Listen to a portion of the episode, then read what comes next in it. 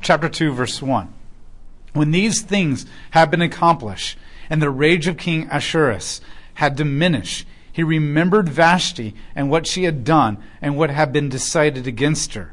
The king's servants who attended him said, Let a search be conducted for the king's behalf. So when time had passed and he was no longer drunk and he was no longer angry, he kind of looks back in the night and he's like, Oh, I miss her. But I can never, ever, ever see her again because I made a law forbidding that, and I can't overturn that. And I think we've all been there before, where you're angry or really sad or really tired, and you just say some things, and you're like, oh crap, that's going to affect our relationship for a while. And I kind of regret saying that. He just did himself in. All of his advisors, who had the great advice of kicking her out of his presence says, I know what will make you f- feel better. Let's just find a woman that her sole criteria is that she's extremely attractive and good in bed. That will cheer you up. Let it be a search done throughout the entire kingdom to look for that woman. There's nothing that helps you better get over missing your wife than that. And he says, okay. And so they begin to search. Now that is the bachelor and the bachelorette. Let a search be conducted in the king's behalf for attractive young women, and let the king appoint officers throughout all the provinces of his kingdom to gather all the attractive women to Susa, citadel, and to the harem, under the authority of Hegai and the king's eunuch who oversees the women, and let him provide whatever cosmetics they desire. You have an unlimited shopping spree at the cosmetic store. What will you buy? And if we had television this time, we'd make it a reality show too. It's the pre Kardashians. Let the young women whom the king finds most attractive become queen in the place of Vashti. This, this seemed like a good idea to the king, so he acted accordingly. Can you imagine that? Like, there's two edicts that just went out. Wanted. State government job.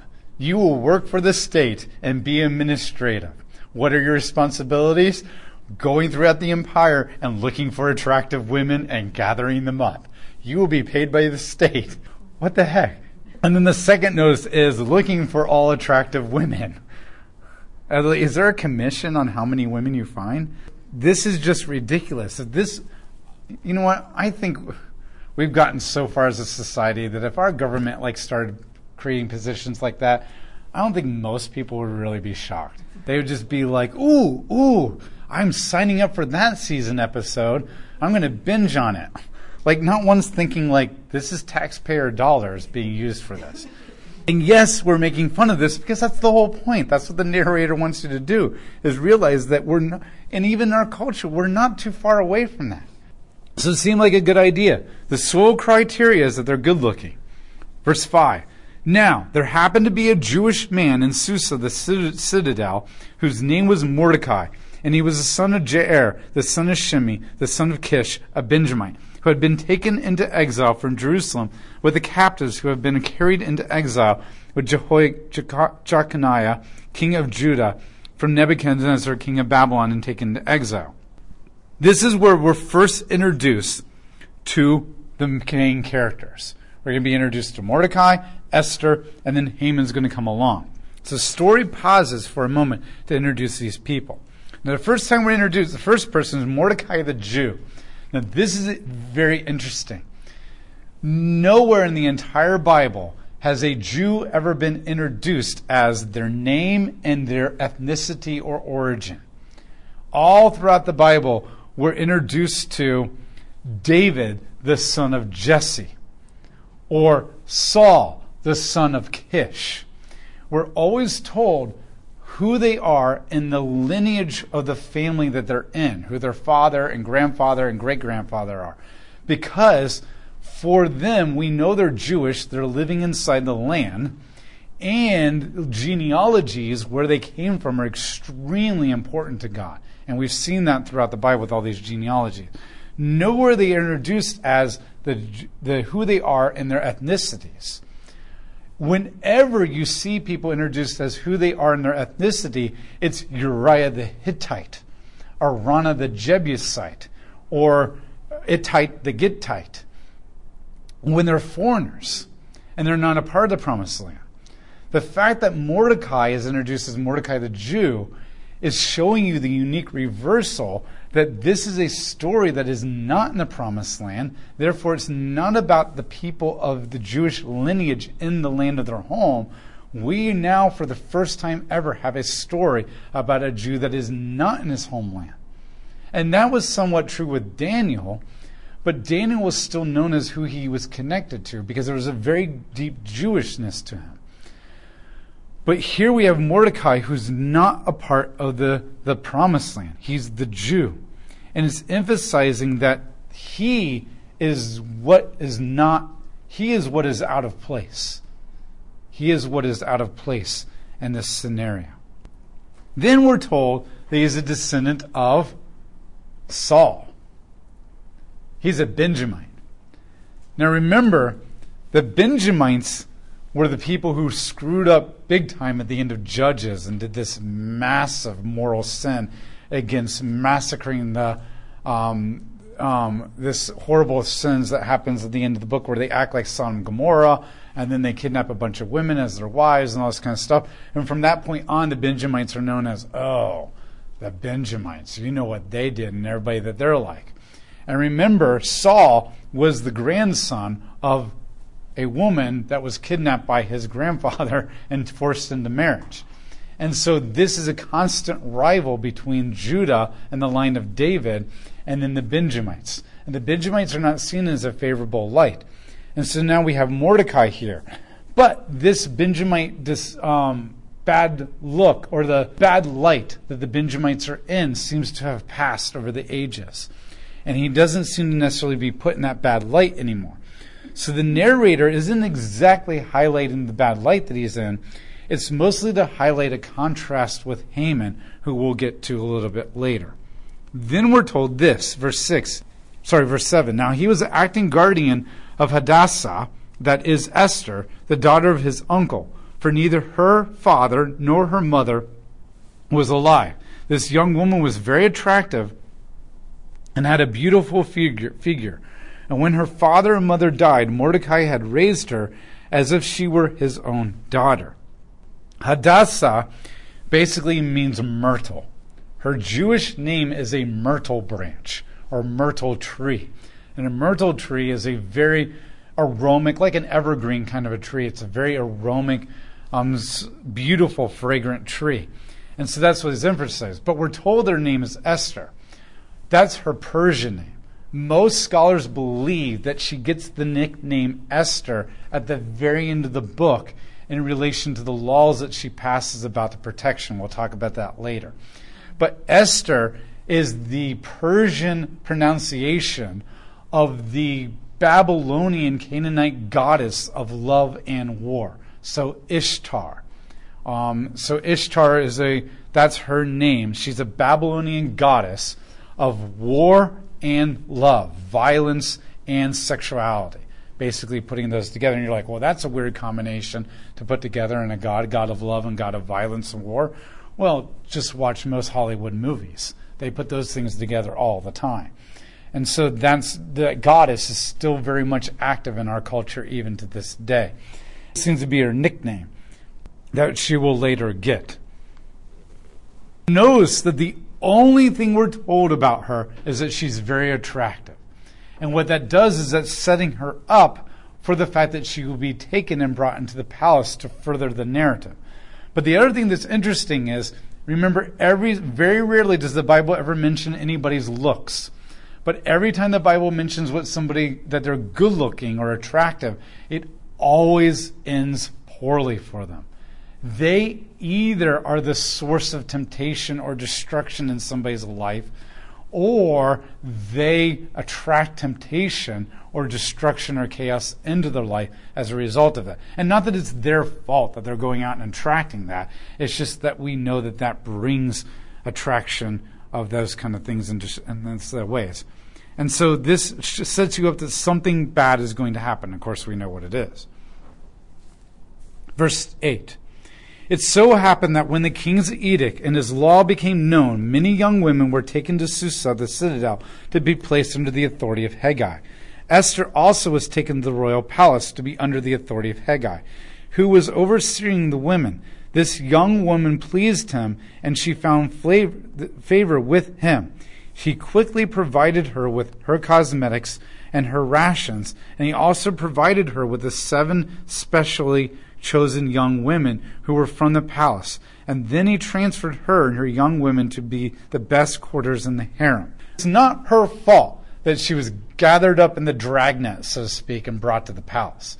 There doesn't seem to be anything that suggests that she signed up for this and volunteered for it. It seems to be more that she was seen to be attractive, she was taken, and she was brought to the palace. And remember, in a dictatorship or a monarchy, you don't say no to the king. Ever. But it does make the point that she sought to please the head of this whole bachelorette thing. And that, um, or the bachelor, I guess that would be more appropriate, that she sought to please and move up the ranks. That she is trying to be the most attractive and the most favorable in all this. That she does want to win. So that does say something about her character in this situation. Now, I'm not saying she she is like not intelligent because we're definitely going to see her intelligence and wisdom later. But it does say that this seems to be her focus and priority right now. Now, we don't know what's motivating her. Does she truly want this position because this is what she's like? Or is she just trying to secure a future for her and this is the only way that she knows how to do it? We're not told her motives, yet she's not willing to make sacrifices in order to not defile herself. Daniel was willing to die to not defile himself. Esther is not willing to make sacrifices to keep from defiling herself. And so she gets favored as a result, and she's treated better than anybody else. Verse 10 Now Esther had not disclosed her people or her lineage, for Mordecai had instructed her not to do so. And day after day, Mordecai used to walk back and forth in front of the court of the harem in order to learn how Esther was doing and what might happen to her. He specifically tells her not to reveal her Jewishness. Now, the fact that he constantly walks by the palace, probably they would have some kind of communication through a window or maybe something like that, suggests that he's acting like a father. He's trying to protect her. And so we, we totally understand and sympathize with him why he would say, hide your identity we can totally understand why a father would be pacing outside the window of his father daughter like um, the girl who's like a daughter to him in the middle of a harem. Okay, what father really wants their daughter to be a part of a harem? What daughter feels that she's safe and secure in that kind of a way? What daughter wants her what father wants his daughter to be killed or massacred because people might find out what her ethnic identity is? All this seems to be motivated by a desire to protect her. However, at the same time, God never really lifts that up as an, an attribute, a favorable attribute, or, or a mark of good character.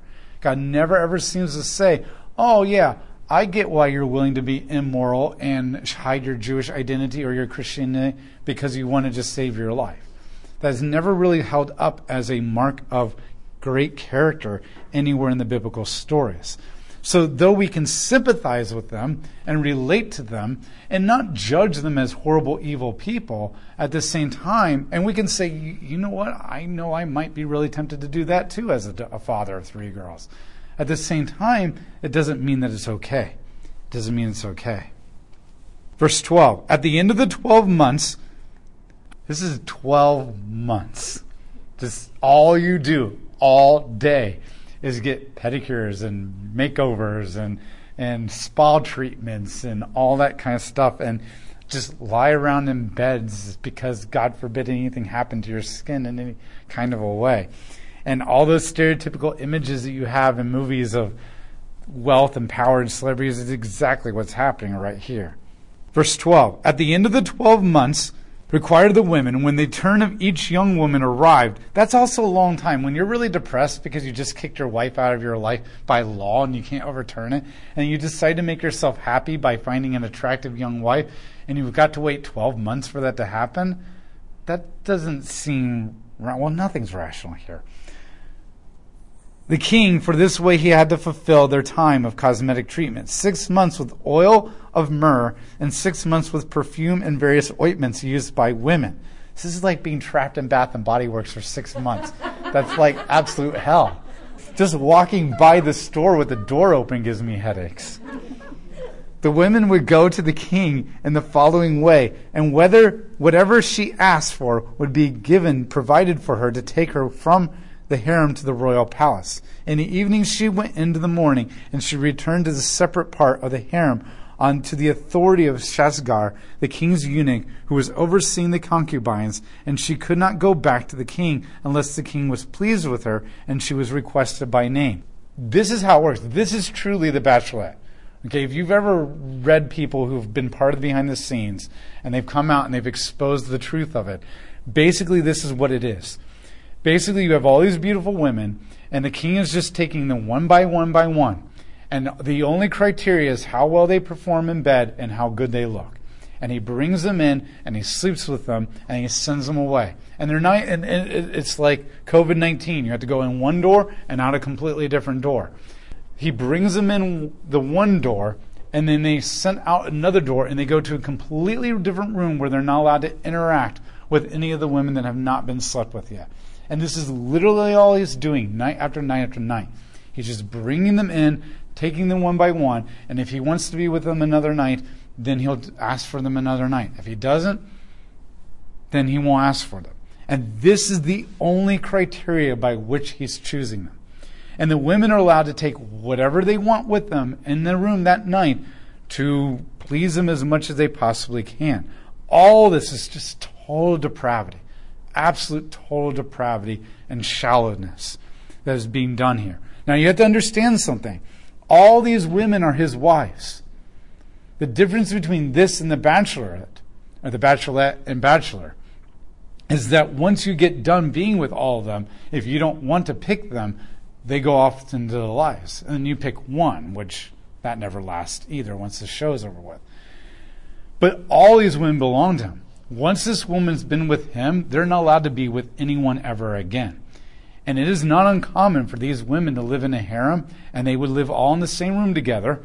And the only men that would attend to them is eunuchs, because that would guarantee that nobody is sleeping with these women. And so that's the only people they're ever going to see is the eunuchs, the other women, and their children if they have any. And they're literally going to spend their entire life just living in this bubble of luxury and pleasure. And maybe the king will ask for them every once in a while. But it is not uncommon for some of these women never, ever, ever see the king ever again in their life. Yet they're still considered the wife of the king. For some of these women, this is a dream come true. Because this, in some of their cases, it could be that being regulated to a life of isolation in a palace with everything that they would ever want at their fingertips is better than living in the, the ghetto of some torn out city where they're eking out a survival. And so for some of these women, their parents might have volunteered for them or desperately wanted to go them. And we would say this is absolutely immoral and I would never want to do this to my children. But at the same time, None of us have had to ever live in a place in the world where our children are practically starving every single day and we don't even know whether they're going to survive. And we're desperate to provide for them in any kind of a way. And so, and they're not going to be completely lonely because there's going to be hundreds of other women that they're going to be living with all the time, and all their needs are going to be provided for. So, in some ways, this is an absolutely shallow, could be miserable life. In other cases, it could be better than the alternative. And it's hard to really, I mean, biblically speaking, we can definitely say this is not godly. And this is not what God wants for you. But in a human sense of living in absolute poverty and wondering whether you're going to have a future beyond this week, we can kind of understand the desire to be a part of this life, even if the king never wants to be with you ever again. And that could be what's motivating Esther as well. So once again, this is not biblical. It is not godly. It is not moral. It's not okay, but it's understandable. It's understandable. You can be you can say I don't agree with what you did, but I have great sympathy and understanding for why you were motivated to do that. And I don't see you as this horrible, evil person, even though what you did was immoral. I do see you as a desperate some person who was just doing the best you could with what you had to survive. And so you can have sympathy and understanding, even though people do horrible things or semi bad things, however you want to look at it. There should be no absolute condemnation of her, but at the same time, we can't say that this is okay. And that's the tension we struggle with. Because we tend to either lean towards lack of understanding and wanting to condemn the action that we absolutely condemn them to. And then we call them names and judge them and condemn them. Or we go to the extreme and say, Well, I understand that, and I want to be sympathetic, and I want to show you love, and then we begin to condone their actions and their behavior too. And that tension of, I don't condone your behavior, and I'm going to call it a sin when it's a sin, but I totally am sympathetic and I understand why you did that and why you came from where you did, and I still love you and willing to come along your side. That's a hard tension to maintain, especially if it reminds us of things that we have had in our past or ways that we've been hurt. When it became the turn of Esther, daughter of Abihail, the uncle of Mordecai, who raised her as she, she were his own, daughter to go to the king, she did not request anything except what Hegai, the king's eunuch, who was the overseer the woman, had recommended. So she only takes what he recommends because he knows he knows what the king wants and he wants her to become the queen. Yet Esther met with the approval of all who saw her. Then Esther was taken to King Ahasuerus as his royal residence in the tenth month, that is the month of Tebeth in the seventh year of his reign. And the king loved Esther more than all the other women. And she met with his loving approval more than all the other young women. So he placed the royal high turban on her head and appointed her queen in the palace place of Vashti. And the king prepared a large banquet, going to have another banquet now, for all of his officials and servants. And it was actually Esther's banquet. He also set aside a holiday for the provinces and provided for offerings for the king's expenses. Even though this text is absolutely devoid of sexual details, the statements to go into is used four times, and this repetition communicates the sexual excess of the royal court. That women who were not chosen to be king's wife were then sent off. So everything the narrator is doing here is the narrator is intentionally trying to stay away from the details. This is the narrator's way of not wanting to glorify the depravity that is going on here. No need to get into the details and all this kind of stuff. That is not good for the imagination or not necessary. Yet the same time is repeating these words to go into, go into, and emphasizing the pleasing the king in order to emphasize yet there is an absolute depravity that is happening here. And so in every sense of the words, if there was an ancient version of Hollywood, it's right here. The drunkenness, the lack of wisdom, the banquets, the partying, the sexual immorality, the obsession on image and looks and beauty rather than depth of character, and the willingness to to debase yourself to climb to the top and to have this privilege in excess is exactly what the narrator is trying to show here.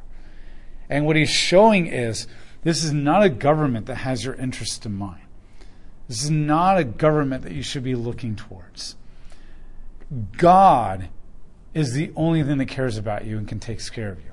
And the fact that the Jews will be provided for and protected in the midst of all this just highlights how much more God really truly is active.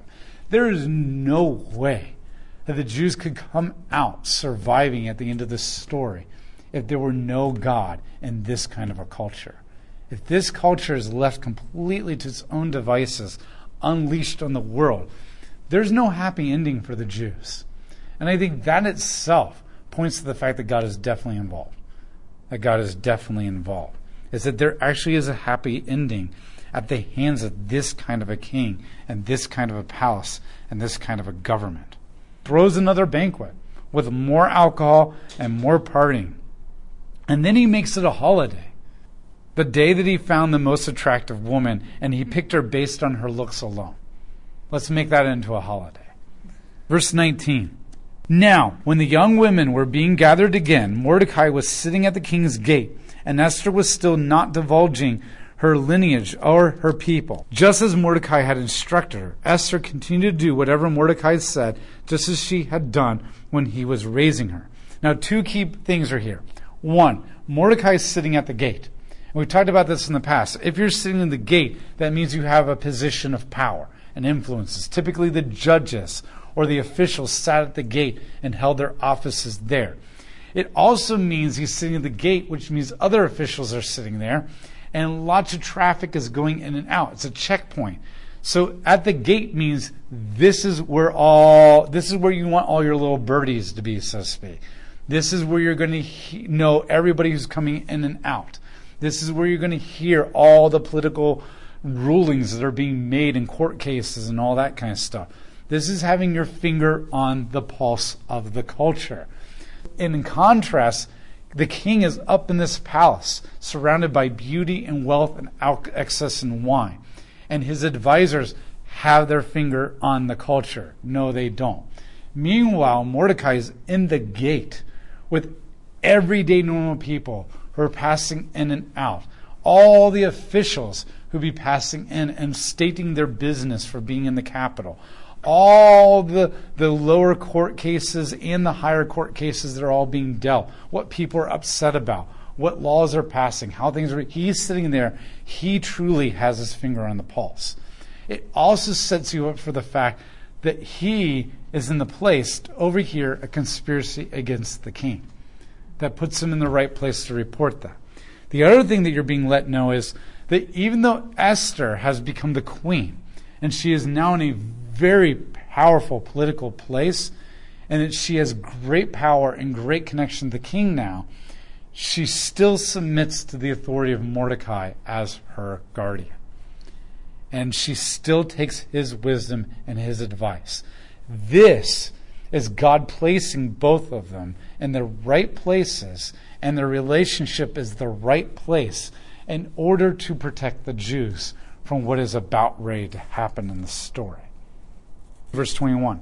In those days, while Mordecai was sitting at the king's gate, Bigthan and Teresh, two of the king's eunuchs who protected the entrance, became angry and plotted to assassinate King Ahasuerus. When Mordecai learned of the conspiracy, he informed Queen Esther, and Esther told the king in Mordecai's behalf. And the king then had the matter investigated, finding it to be so, and had two conspirators hanged on the gallows. And it was then recorded in the daily chronicles in the king's presence. The importance of that is showing you that Mordecai is interested in doing the right thing. But the other thing is that totally sets you up for the climax of the story of on that night the king could not sleep. And setting you up for that. So this is a foreshadowing. You're like, wow, that's a kind of a random thing to throw into the story, but then it becomes a key thing later. And that's exactly what movies do. This random thing will happen somewhere, and you're like, that had nothing to do with the story in any kind of way. And then later on, all these things kind of converge on each other, and you realize that was a pivotal moment to set up for the climax. This is what we call a pivotal moment that sets you up for the climax to be able to happen. Gallows. This is a bad mistranslation. There are no gallows. Hanging people by a noose or rope was not really a thing that happened in the ancient world a lot. Uh, and that's more of a frontier American kind of a thing. What sh- this should be known as is an impaling pole. An impaling pole is where they literally take a pole that's about like an inch in diameter or something like that, and then they impale you from bottom to top through your body. And then they hold you up and they put you on display. And this was something, this is later going to be called crucifixion.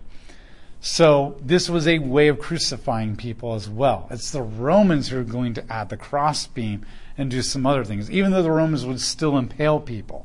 In fact, the Romans would often impale people and then use them as human torches in order to light up the gladiator pits. And so this is a horrible way to die. And this was a favorite way of killing people in the Persian Empire. In fact, there is a record of Darius actually impaling 3,000 people on a single day. and lining their bodies up along the road as a, a, a message. And so this is not just about killing people, it's about putting them on display in the most gruesome way possible. In the ancient world, empires were not just interested in executing people, they also wanted to display the gruesomeness of it by basically saying, don't do what they did, or that will happen to you too. And, and this is how they rule by peace. Okay, so when we talk about the Persian Empire ruling with peace, or when Octavian, who would later become Caesar Augustus, would rule, and he ruled with the Roman Empire with the greatest amount of peace that the world has probably ever seen in that time period. It was peace under the boot, of the heel. And basically, it was just like anytime anybody stepped out of line, he just crushed you as hard and as violently and as publicly as possible so that everybody would be absolutely afraid to rebel against the Roman Empire, and you have peace. This is basically the equivalent of a family who walks on eggs and sh- eggshells with an abusive alcoholic father. And there's peace in the home, but there's only peace because no one does anything out of the norm to set off the rage of dad in any kind of a way. But that's not true peace. And that's why when the Bible comes and God says peace and goodwill for those who are the covenant people of God when Jesus arrives. That's what the, she- the angels announce to the shepherds. And the idea is that Christ is bringing true internal peace in contrast to Caesar Augustus's external peace. And so this is the peace that they bring to the empire. Don't mess with us, or we'll publicly, violently humiliate you in front of everybody, so that everybody will be too afraid to do the same thing. And so, don't conspire against me and try to assassinate you, me, because this is what happens, and I want everybody to see it. And that's what's being displayed here. What the narrator has done so far is he has set the world up for you. This is the world that we live in. Well, this is the world that they live in. This is the dangerous, uncertain world where anything horrible can happen to you any moment. And you live in constant fear that you're going to be that random person today that's going to be crushed or ignored or taken by force to be something in the king's palace.